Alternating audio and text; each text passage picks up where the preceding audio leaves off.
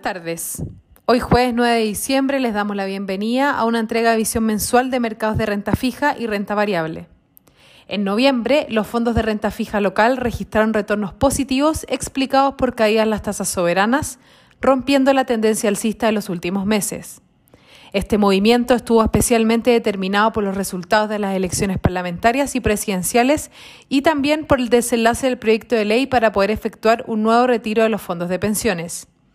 Por el lado de la renta variable, la bolsa local tuvo un desempeño positivo, donde el IPSA tuvo una rentabilidad de 8,3%, enmarcado en un persistente ambiente de volatilidad en los mercados, con noticias a nivel local como internacional.